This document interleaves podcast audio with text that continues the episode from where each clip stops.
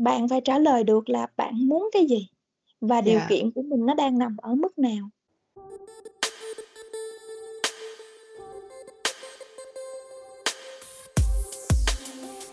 Chào mừng các bạn đã đến với Expert Talks and Talk, nơi các chuyên gia và những anh chị dày dặn kinh nghiệm trong nhiều lĩnh vực sẽ cùng nhau trao đổi, chia sẻ về câu chuyện thành công, thất bại và những bài học mà họ đã trải qua trong suốt quá trình đi làm của mình.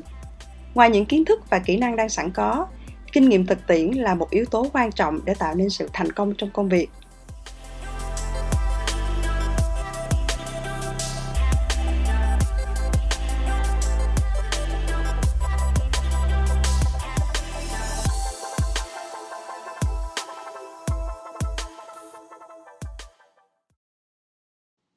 Hello, em chào chị Khanh. Welcome to the show. Để giới thiệu cho các bạn biết trước, chị Khanh đó là chị sếp Kitty siêu cấp vô địch của Khang ngày trước. Thì bây giờ hai chị em là mỗi người một nơi rồi, nhưng mà vẫn rất là thường xuyên liên lạc và nhắn tin cho nhau. Như em có đã chia sẻ với chị Khanh trước đó, các bạn thường rất là hay thắc mắc là mình nên làm cái gì sau khi mà các bạn ấy vừa mới ra trường. Thì bởi vì em cũng tự đặt cái bản thân em vào cái vị trí đó, mà cái lúc mà em vừa mới ra trường thì em rất là bị chông chênh, em mất phương hướng á, bởi vì em không có biết là mình nên làm cái gì cả. Với lại nghĩ ba mẹ mình cũng nuôi mình 20 mấy năm trời rồi, thì ra trường là mình phải có việc để mình có tiền. Đó, thì em mới đi tìm một đại một công việc nào đó để em làm. Thì lúc đó là em làm ở ngân hàng được 1 năm, sau đó em nghỉ. Thì sau đó em vào một công ty khác, và ở công ty đó là em gặp chị Khanh. Người coi như là đưa ra định hướng và gần như là thay đổi hoàn toàn cuộc đời của Kha trong giây lát. Bây giờ cuộc đời của Kha có tốt hơn chưa? Cuộc đời của em bây giờ nói chung cũng khá khẩm hơn chút xíu rồi chị. Chứ cũng không có phải là bế tắc nữa. Bây giờ là chủ yếu là dựa trên con đường đó rồi đi tìm những thứ khác mà mình thích thôi. Chứ mà con đường đó thì vẫn đi theo. Đó, thì bởi vì cái lý do là chị Khanh là một người truyền lửa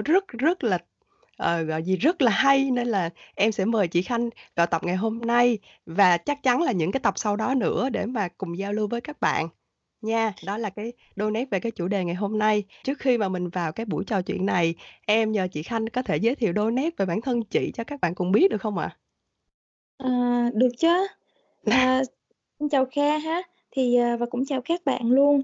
Thì hiện nay thì chị đang làm Head of Trade Marketing cũng như là segment head của nhóm Wellness và Head of Trade Marketing của United International Pharma. Thì tính ra thì chắc chị cũng phải khoảng gần 15 năm kinh nghiệm, và cái kinh nghiệm mà mình đang có thì hầu như là trong toàn bộ là 15 năm đó là chỉ là trong cái ngành dược thôi. Thì cũng là một cái cơ may mà mình đi đến cái quyết định là mình đang làm ở đây trong cái ngành này đến 15 năm. Thì quay lại giống như lúc nãy Kha vừa chia sẻ đúng không? Cái băn khoăn của mấy bạn trẻ thường là học xong thì làm gì? Dạ. Trước khi mà mình trả lời cái câu mà học xong thì làm gì, thì mình phải tự trả lời cái câu hỏi là mình muốn cái gì. Giống như bây giờ chị hỏi Kha lúc mà Kha mới vừa tốt nghiệp đại học xong, Kha muốn gì? Lúc đó em muốn có việc thôi chị. Thì đó cũng là một trong những cái câu trả lời mà thường là các bạn trẻ đúng không? Các bạn trẻ sẽ phải đưa ra. Đầu tiên là mình học xong mình muốn cái gì cái đã. Có nhiều bạn thì nhiều khi gia đình có điều kiện và các bạn lại thích một cái hướng là hướng nghiên cứu chẳng hạn, thì các bạn lại là đi học tiếp.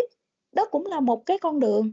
Rồi có những bạn thì học muốn đi làm, thì mấy bạn ra mấy bạn tìm những công ty mấy bạn đi làm. Còn có những bạn thì học và sau đó mấy bạn nói là mình học vậy thôi, chứ mà xác định luôn là học xong về nhà làm công việc, tiếp nối công việc kinh doanh của gia đình. Hoặc là đó cũng là một câu trả lời. Và cũng có nhiều bạn kêu là em cũng không biết là em học xong em làm gì, tại vì bây giờ nhiều khi em không đi làm thì cũng không có vấn đề gì lo lắng lắm. Còn có nhiều bạn thì em đi làm để cho ba mẹ em khỏi phải lo lắng thôi, chứ em không biết là em muốn làm cái gì.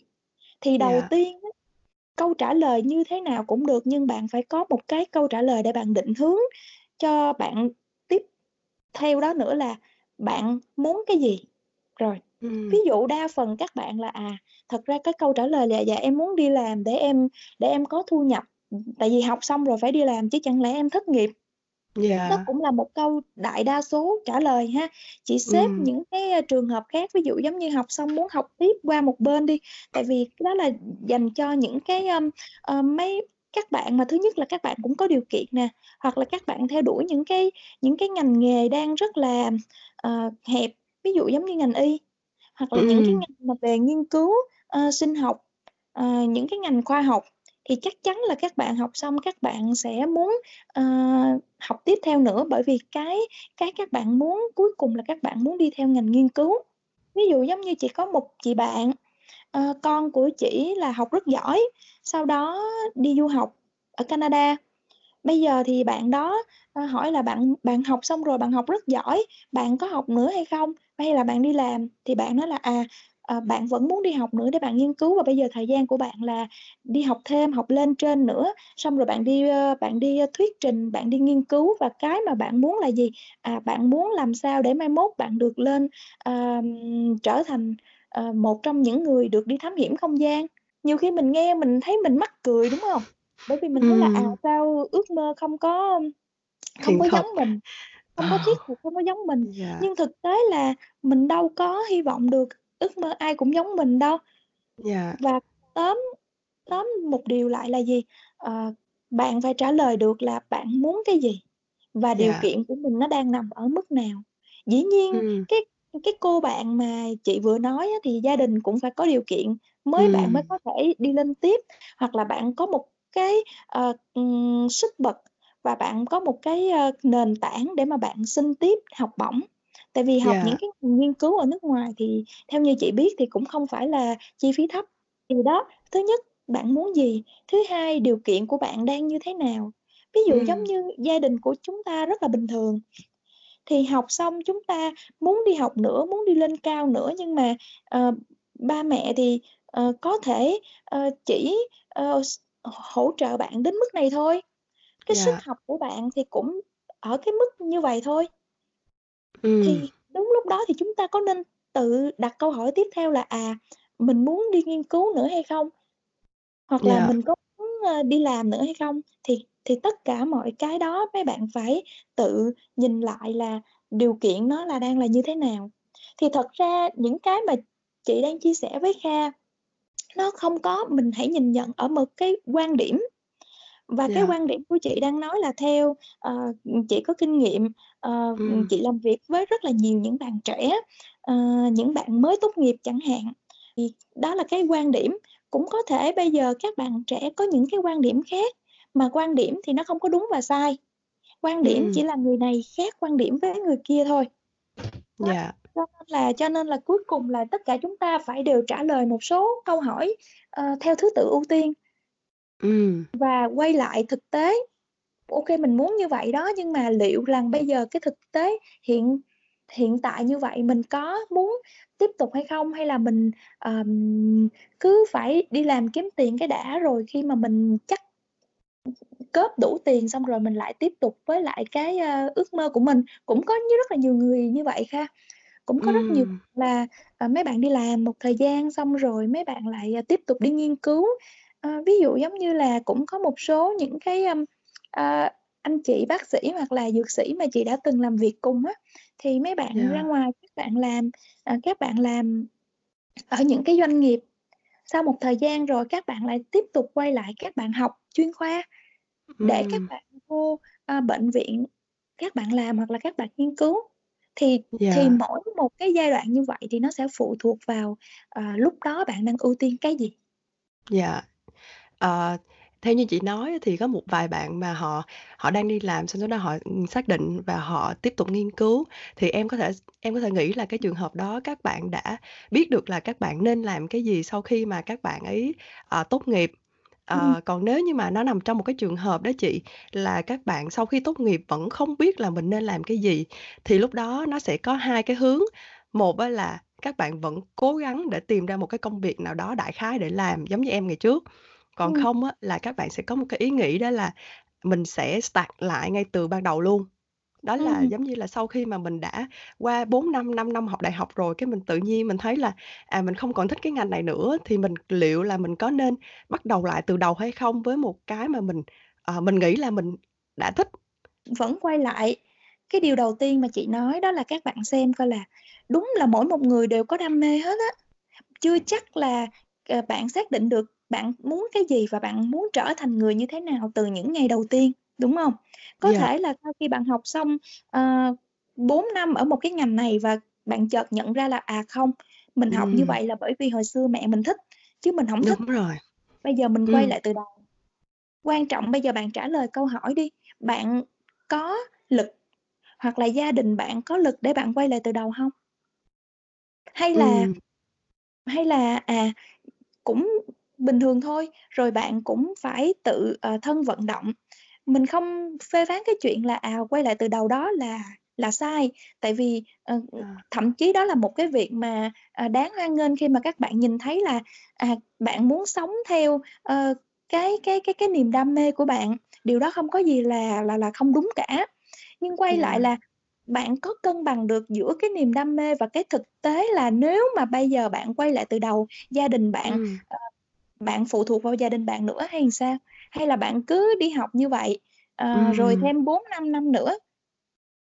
Và liệu là cái điều kiện khi đó của bạn có đủ để là bạn làm như vậy hay không? Thì vẫn quay lại câu hỏi đó. Và theo chị là cái gì?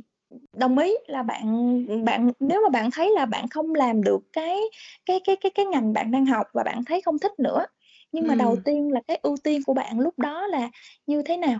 Bạn không thể cứ quay lại tiếp tục xin tiền ba mẹ để được đi học, mà bạn phải làm cái gì đó để bạn lo là cho bản thân của bạn cái đã. Tại khi mà bạn tốt nghiệp đại học thì bạn bao nhiêu, 22, 23 tuổi rồi, đúng không? Thì khi mà bạn tốt nghiệp đại học với cái tuổi đó rồi thì bạn suy nghĩ lại xem là mình có tiếp tục mình quay lại mình hỏi gia đình hay không. Cái chuyện quay lại hỏi gia đình cũng không phải là một cái chuyện gì đó không được hay là xấu. Nếu mà gia đình bạn có điều kiện và bạn cảm thấy hoàn toàn là không có vướng bận gì chuyện đó hết thì bạn có thể làm lại từ đầu. Nhưng vấn đề là nếu mà gia đình của bạn cũng chỉ có thể, bạn thấy là gia đình của mình đã lo lắng cho mình 4-5 năm như vậy rồi, và bây giờ một lần nữa thêm 4-5 năm nữa, liệu rằng là mình có thấy là mình áy náy không? Hay là mình vẫn phải, hay là mình tìm theo một cái cách khác, đó là mình vừa đi làm và mình vừa nung nấu lại cái ý định đó, hoặc là mình đi làm, mình tích góp để mà mình quay lại. Dù sao thì khi bạn quay lại bạn đã trễ 4 năm rồi để mà bạn đi theo cái ngành mới, đúng không? Thì bây giờ bạn để tích góp và bản thân của bạn á, đi làm để mà bạn có kinh nghiệm, chứ không hẳn là chỉ là đi làm để mà bạn có tiền. Dĩ nhiên đi làm bạn có thu nhập đó là một chuyện rồi, nhưng bên cạnh cái thu nhập đó, cái kinh nghiệm sống là cái rất là quan trọng. Kinh nghiệm sống và cái thực tiễn đó là những cái mà ở trong trường đa phần là mình chưa được tiếp thu, mình chưa được đụng chạm vào cái thực tế, cái công việc đó, thì mình chỉ thấy là lý thuyết là như vậy thôi. Đó thì cuối cùng là cũng vẫn phải quay lại là bạn đang phải ưu tiên cái gì để bạn giải quyết. Cuộc sống mà đâu phải lúc nào mình cũng đi làm theo cái mình muốn ha, đúng không? Vậy thì em thấy là cái việc mà mình xác định được cái hướng đi của mình nó rất là quan trọng, và nó giống như là một cái gốc rễ ngay từ ban đầu để mà mình xác định. Nó không phải là cái lúc mà mình tốt nghiệp xong rồi mình mới biết được, đúng không chị? Có thể là cái vấn đề đó mình phải xác định ngay từ khi mà mình vừa mới bước chân vào đại học luôn á. Tại vì em thấy là như em hồi xưa khi mà em đi thi đại học á, thì em nghe theo ý kiến của ba mẹ em. Là cái trường này nó là trường điểm, rồi đây là trường tốt của Việt Nam này nọ, rồi sau khi mà học trường này ra thì có khả năng là sẽ tìm được công việc tốt hơn, mà cũng quên đi mất là mà mình muốn được, bây giờ mình muốn cái gì, hay là cái ưu tiên của mình bây giờ là cái gì. Thì em nghĩ đó là cũng là một cái thiếu sót của em ngày đó. Nhưng mà em không biết là nếu như mà chị cho các bạn một cái lời khuyên ngay từ cái việc mà các bạn bắt đầu vào con đường học đại học luôn á, thì các bạn có nên tham gia những cái đoàn hội để biết được là định hướng nghề nghiệp của mình như thế nào, hay là mình nên làm cái cách gì để mà mình xác định được là ít ra nó là cái con đường mà mình thích? Cái việc mà một cái người mà em thấy họ thành công không phải chỉ có mỗi cái việc là chuyên môn. Chuyên môn là cái không có thiếu, đúng không? Nhưng mà đôi khi á, chị nói thực tế nha, mình nhìn đi, mình rất là nhiều người mình nói là thấy vậy đó, nhưng mà sếp của tôi không có giỏi cái chuyên môn này bằng tôi, hoặc là sếp của tôi họ quản lý một cái nhóm 10 người, 20 người, 100 người. Đâu phải là ông sếp khi mà ông quản lý như vậy là ông có chuyên môn của tất cả các cái function hay là các cái bộ phận ở bên dưới đâu em. Đúng không?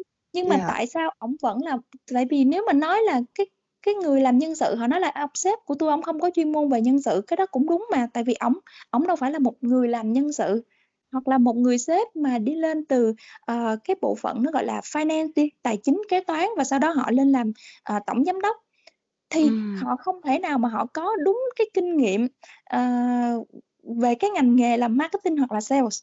Nhưng mà cuối cùng họ làm sếp, và khi mà mình nói là ông sếp tôi ổng không có chuyên môn bằng tôi, đó cũng có thể là một nhận xét đúng. Tuy nhiên nó có khách quan hay không thì em phải nhìn lại. Tại sao mà quay lại cái chuyện là nói là mình định hướng từ đầu, thật ra cũng khó định hướng từ đầu lắm Kha. Ví dụ giống như các bạn thông thường khi mà các bạn, trước khi các bạn đi vào đại học thì đa phần cái người ảnh hưởng định hướng cho các bạn là gia đình của các bạn.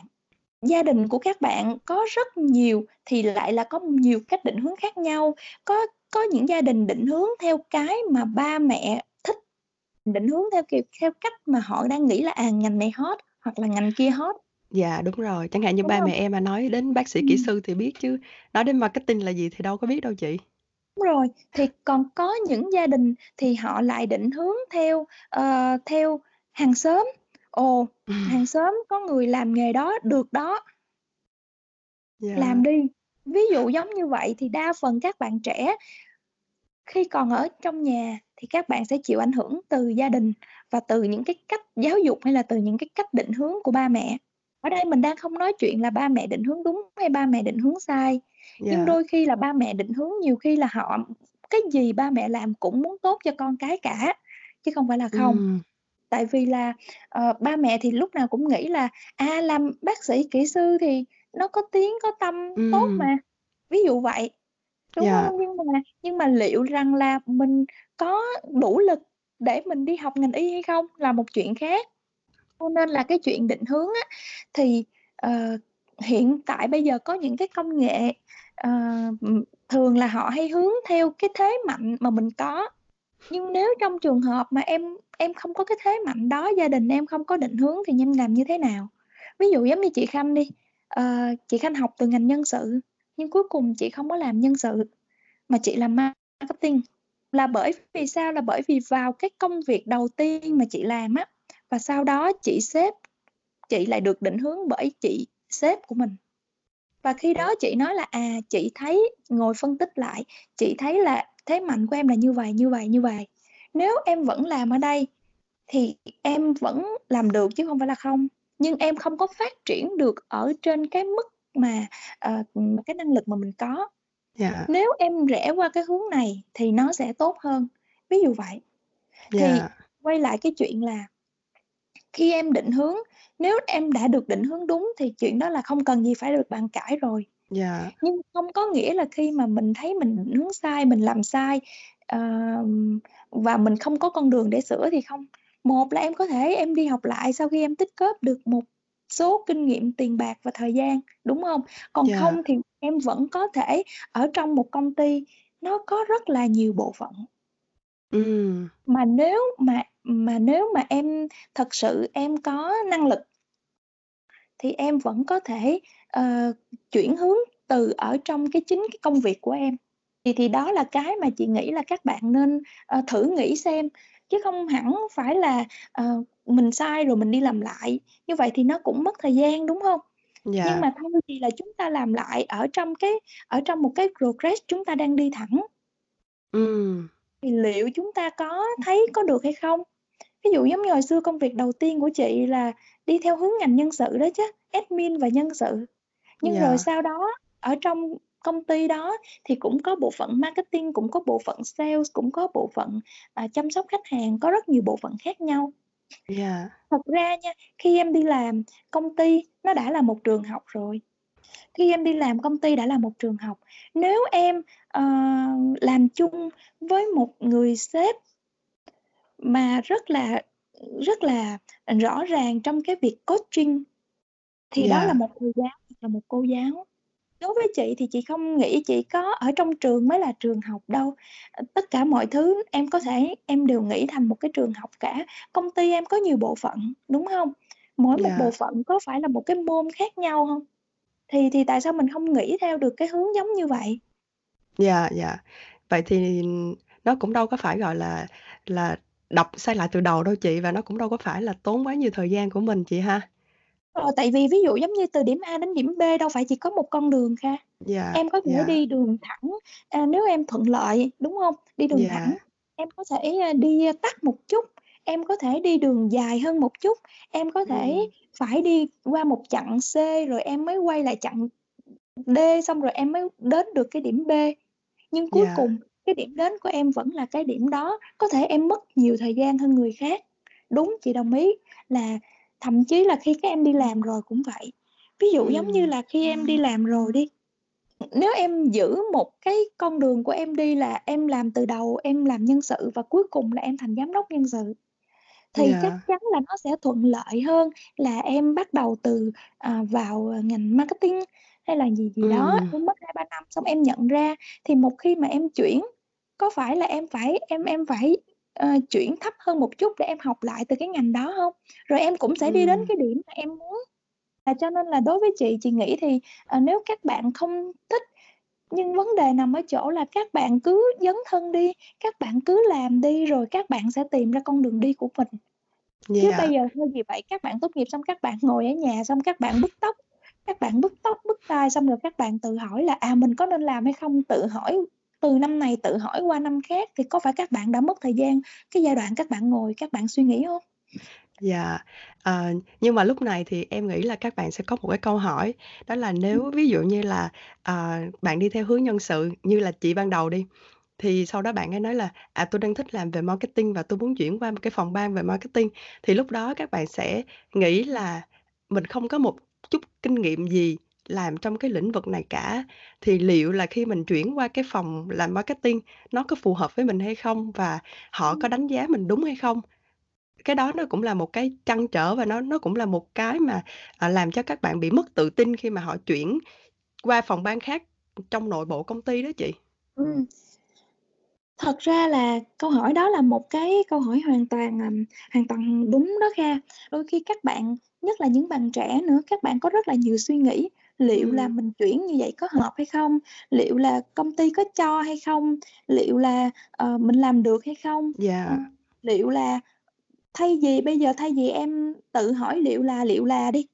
Yeah. Thì bây giờ em cứ bắt tay vào, em cứ ngồi em một cách trình bày. Tại vì công ty lúc nào giữa năm hoặc là cuối năm nó cũng có những cái buổi nó gọi là đánh giá năng lực, đúng không? Cái buổi đánh giá năng lực đó không phải chỉ để mỗi sếp mình đánh giá mình mà mình còn tự đánh giá mình xem là mình làm công việc tới đâu, liệu cái hướng phát triển bản thân như thế nào. Chị tin rằng là hiện tại bây giờ đi làm đa phần là các em sẽ gặp những anh chị sếp lớn hơn mình rất là open mind và rất là support và lắng nghe các bạn.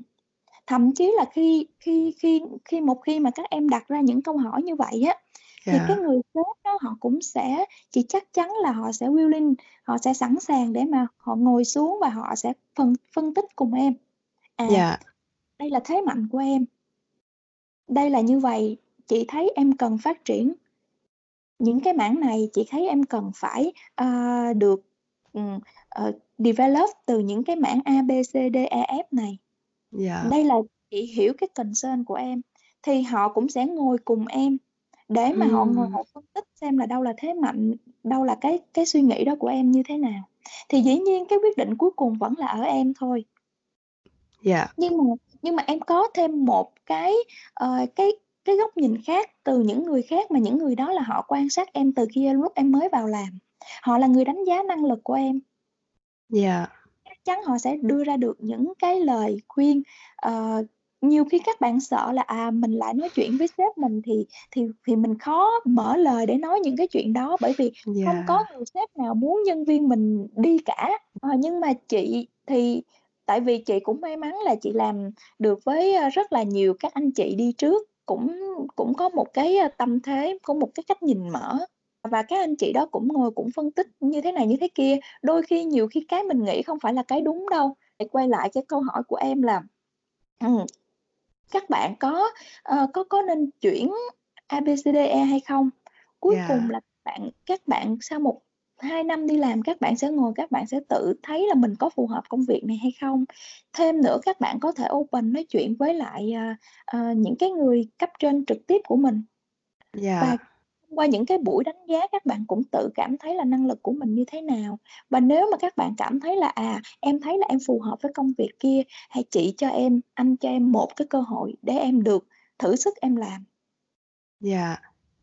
Thì có phải là khi đó mình cũng tự động mình bẻ lái qua, mà mình sẽ không bị tốn rất là nhiều thời gian để mình phải đi học lại. Phần 1 của buổi trò chuyện ngày hôm nay đã được kết thúc, và các bạn hãy đón chờ phần 2 trong tập tiếp theo nha. Xin chào các bạn và hẹn gặp lại. Bye bye!